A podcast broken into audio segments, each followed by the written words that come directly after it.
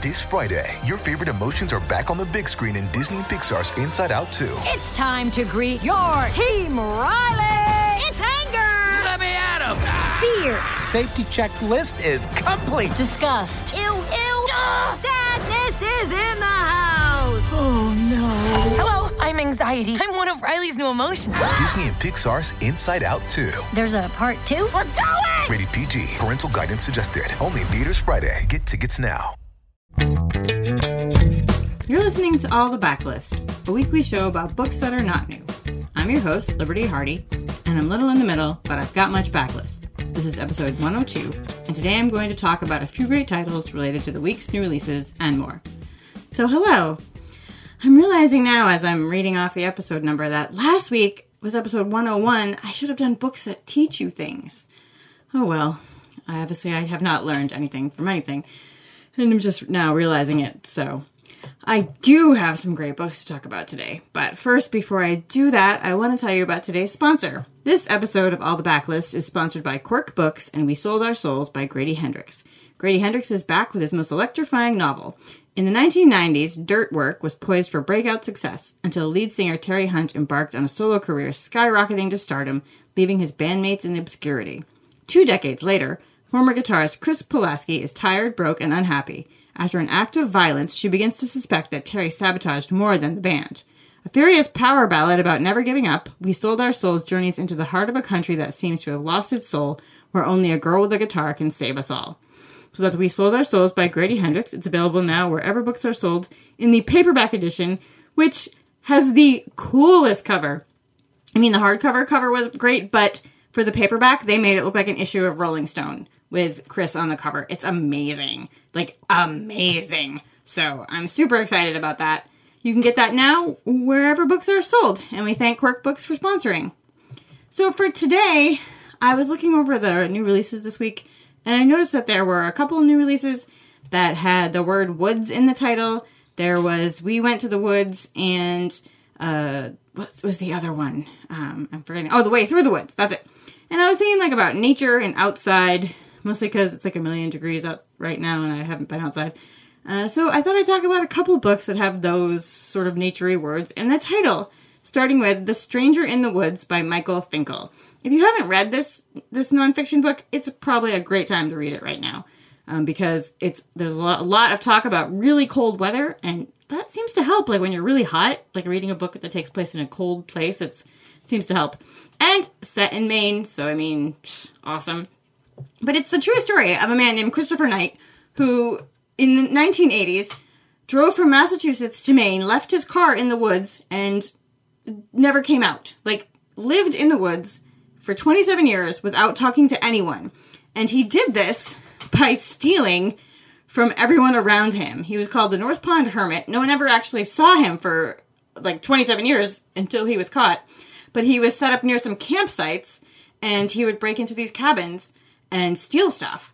And after a few years of this, people were like, okay, something's going on.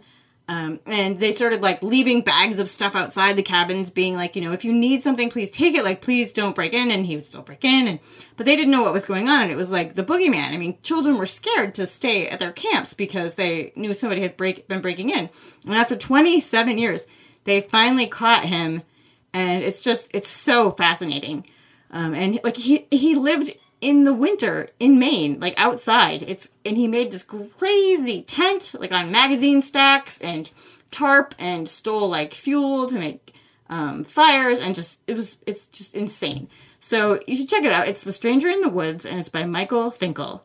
I haven't heard them mention that this is a movie. It has to be a movie soon. I, I can't imagine it wouldn't be. Um, my next pick is The Forest of Hands and Teeth by Carrie Ryan. I've probably mentioned this book before. I love this one. This is one of my favorite zombie books. It's a YA novel.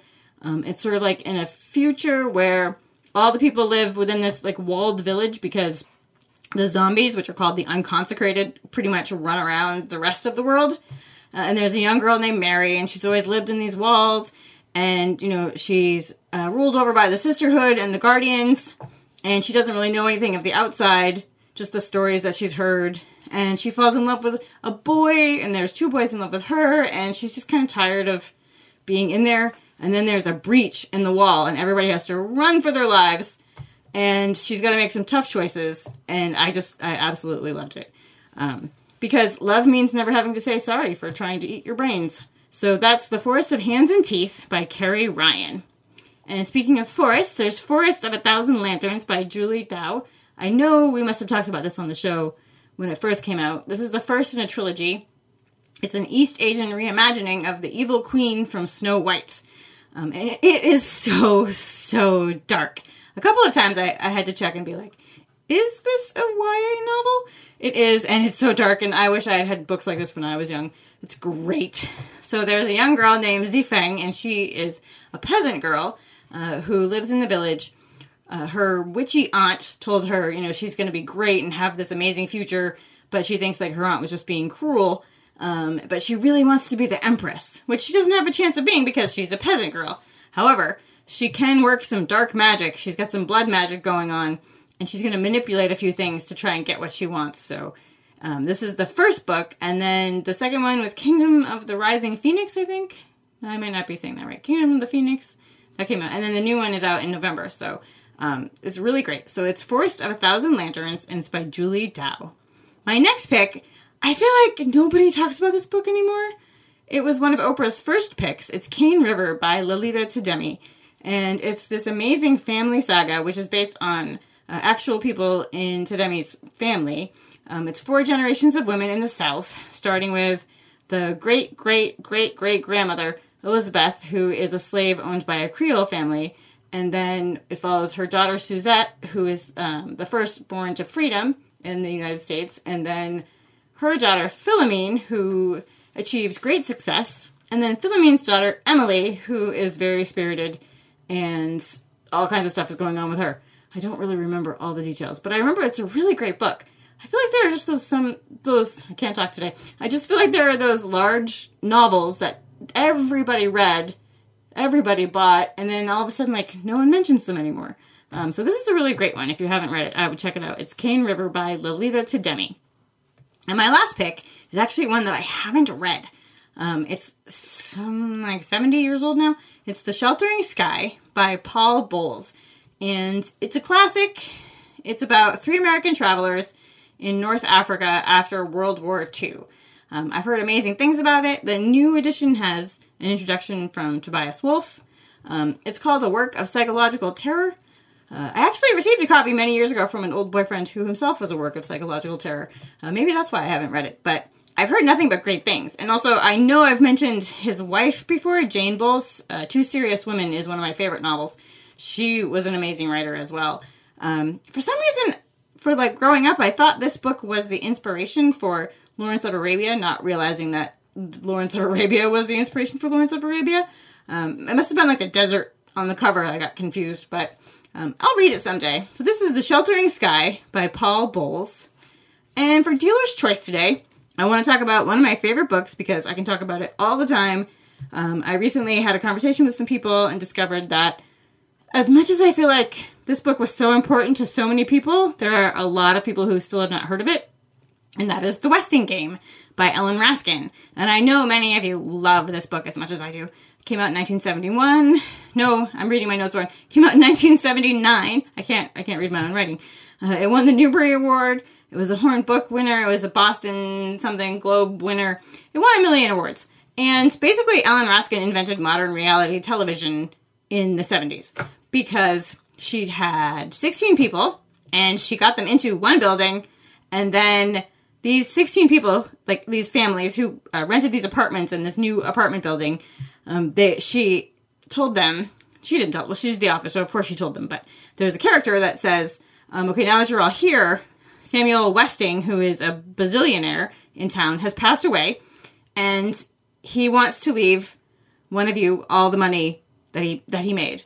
And he has like specific instructions to pair off people in the building, not necessarily people who live together, but like one person from this apartment will pair off with this person from a different apartment, and they have to solve all these puzzles, and whoever solves the puzzles gets all of Samuel Westing's money. So basically, it's like Big Brother, you know, plus puzzle solving. I don't know. I just absolutely love it. And Turtle Wexler is the young girl in this book. I completely stand for Turtle Wexler. I really need a Turtle Wexler tattoo. I think I think that should happen sometime soon.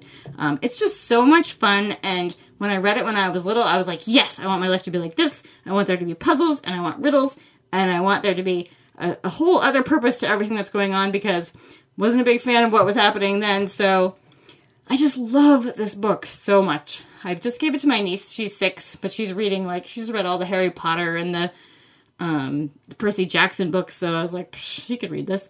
Uh, so it's the Westing Game. It's by Ellen Raskin, and I'm done being enthusiastic for now on the air. I mean, I'm going to turn off the microphone and be enthusiastic about something else. But that is it for me this week, book lovers. Thank you to our sponsor, Quirk Books, and We Sold Our Souls by Grady Hendrix, available in paperback now. You can find a list of the books I mentioned today in the show notes by visiting bookriot.com slash all the books. And if you're a fan of all the books and you want to give us a treat, you can leave a rating or review on Apple Podcasts. It helps other book lovers to find us. And if you want to talk about books or the Westing game or see pictures of my cats, you can catch me on Twitter at Miss Liberty, on Litsy Under Liberty, and on Instagram at Franzen Comes Alive. I'll be back on Tuesday with Kelly Jensen to tell you about the week's great new releases. So have a great weekend, kittens, and happy reading.